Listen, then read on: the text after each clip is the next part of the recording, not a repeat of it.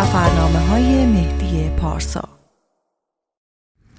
سلام روز همگی بخیر امیدوارم که خوب و خوش باشین. بعد از مدت های گزارش دارم آماده می‌کنم که توی کانالم بذارم. این گزارشم رو دارم از این نقطه به اسم گلدن هورن از جنوب کرواسی ریکورد می‌کنم. اما اینکه چرا حالا از اینجا جلوتر بهتون داستانش رو خواهم گفت. خب احتمالا کمابیش در جریان بودیم که من سفر گروهی داشتم برای اروپا شهری ورما و خب به دلایل خیلی عجیب اقتصادی که دیگه همه قطعا ریزشو می‌دونید. یعنی یه سیر عجیب سعودی تصاعدی که یورو داره و مشکلاتی خب قطعا پیش میاد برای سفر و از اون طرف هم شرایط سیاسی عجیب و غریب که باعث شده تقریبا این روزا به هیچ ویزایی و هیچ کدوم از کشورها در واقع اوکی نکنن. به غیر از این موارد استثنا که کاملا رندوموار گویا مواردی رو ویزا می‌کنن. و خب باعث شد که این سفر ما تبدیل بشه به یه سفر یه جورای دوستانه خیلی کوچیک. و فقط اونم برای اینکه ویزا در واقع کسانی که ویزا داشتیم به ماهی که ویزا داشتیم و باید از این ویزا در واقع استفاده می‌شد.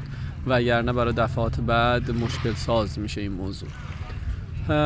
خب ویزا از فرانسه بود و بلیت اوضاع بلیت ها هم باز خودتون در جریان هستیم که از چه قرار بود و چه جوری شده ولی به هر حال باید این اتفاق می افتاد و به خاطر میگم شرایط ویزا در آینده ما یه مهر ورود و خروج به در واقع فرانسه میخوردیم. من بلیت تهیه کردم از برای پاریس و آزم پاریس شدیم. چهار روز توی پاریس بودیم که خب من هماهنگ کردم با یکی از دوستام که خونش رو در اختیار ما گذاشت. دوست فرانسوی داشتم که قبلا هم خب ایران پیش من بوده و خونش رو در اختیار ما گذاشت و ما اقامت داشتیم اونجا. خب پاریس رو قبلا چند بار دیده بودم و صرفا حالا گشت و گذار توی چیزی که دوست دارم همیشه با بچه ها توی کوچه پس کوچه های شاید غیر توریستی بیشتر سعی می‌کردیم کار انجام بدیم و روال همیشگی که من دوست دارم و حالا کافی گردی که می‌کنم توی سفرها. چند روز پاریس به این صورت گذشت و خب بچه ها برگشتن. سویلا همراه یکی از دوستامون برگشت. من علاقه داشتم که از این فرصت استفاده بکنم که الان اینجا و از طرفی هم باید یه ورود و خروج اضافه تر راستش توی پاسپورتم می‌خورد از حوزه شینگن و خب وقتی ویزای چند بار ورود شنگن داشته باشین به کشورهای اکثر کشورهای اروپای شرقی می‌تونید در واقع سفر کنید بدون ویزا و ازش استفاده بکنید. من گزینه ای که بخوام از شنگن یک بار بیام بیرون و دوباره وارد شنگن بشم گزینه کرواسی انتخاب کردم. خب مدت ها بود توی ذهنم بود این کشور و تو فکر داشتم که راجع بهش مطالعه بکنم برای اینکه شاید بتونم سفری رو برنامه ریزی بکنم در آینده. اما خب دیدم که این فرصت هست با اینکه تایم من خیلی کم هست و دیدم که ولی یه فرصتی هست که حداقل یه شرایط توریستی اینجا رو بررسی کنم شرایط در واقع هزینه ها و حالا آژانس هایی که در واقع اینجا خدمات توریستی میدن اینا رو بررسی بکنم از نزدیک و میشه از این فرصت کوتاه هرچند که فقط باید سری رفت و دید و برگشت ازش استفاده کنیم.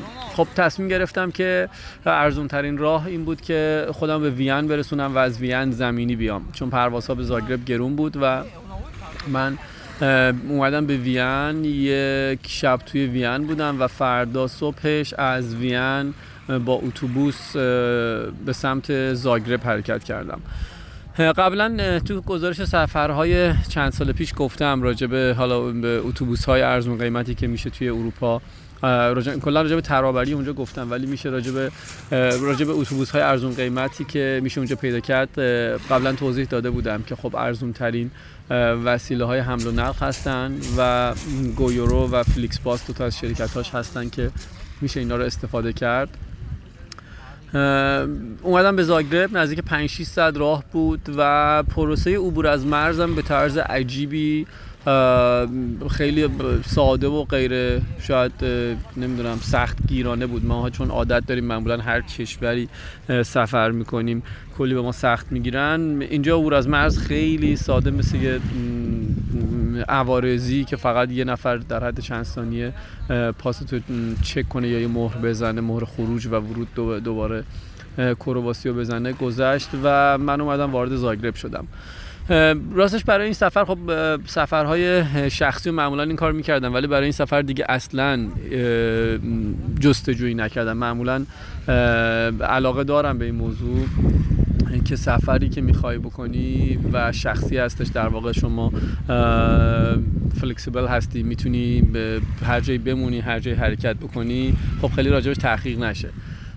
راجبه اینجا اصلا راستش تحقیق نکرده بودم. یعنی حتی من به ترمینال که رسیدم پیاده شدم حتی نمی‌دونستم که واحد پولی اینا چیه چقدره و به چه صورت هست.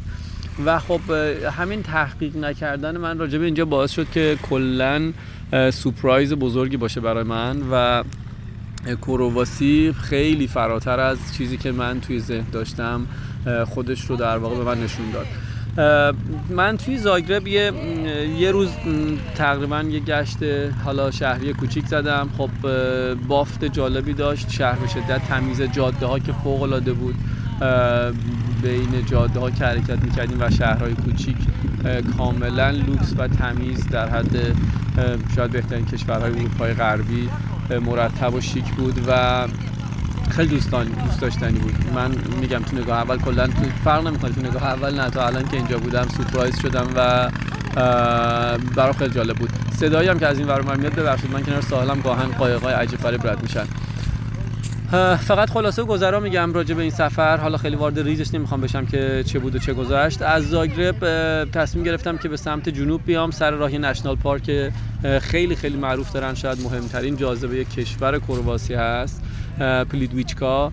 یه نشنال پارک خیلی بزرگه با مجموعه خیلی زیادی از دریاچه و آبشارهای فراوان و بسیار بسیار زیبا بسیار بسیار زیبا بدون شک یکی از زیباترین نقاطی بود که پا گذاشته بودم و فوق العاده لذت بردم از در واقع چیزی که انتظار میره کلا از کشورهای پیشرفته توریستی سیستم نگهداری و بکر و دست نخورده موندن این مجموعه طبیعی فوق العاده بود و قابل وصف نیست. یعنی من اکتفا می‌کنم فقط به عکسایی که احتمالا فرصت کنم توی کانال بذارم که خودتون ببینید چه تصاویری رو اونجا دیدم و چه مناظری رو.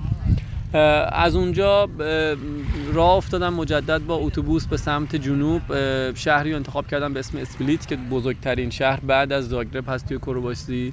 و این شهر هم باز برای من سورپرایز بزرگی بود. بسیار بسیار زیبا بود. البته که مثل شهرهای توریستی مهم دنیا مثال بخوام بزنم ونیز نمونه بارزشه که خب تو ذوق آدم می‌خوره. از اون همه جمعیت و رفت آمد شلوغی توریست. ولی به هر حال بسیار بسیار زیبا بود. شهری که در کنار اینکه کوه داره و تپه‌های سرسبز داره شما ساحل رو دارید و قارهای آبی خیلی زیبا و کلی فعالیت های تفریح مختلف که میشه انجام داد. هزینه ها کاملا شبیه اروپاست. هیچ چیزی ارزونتر از اروپا به نظر من اینجا نیست.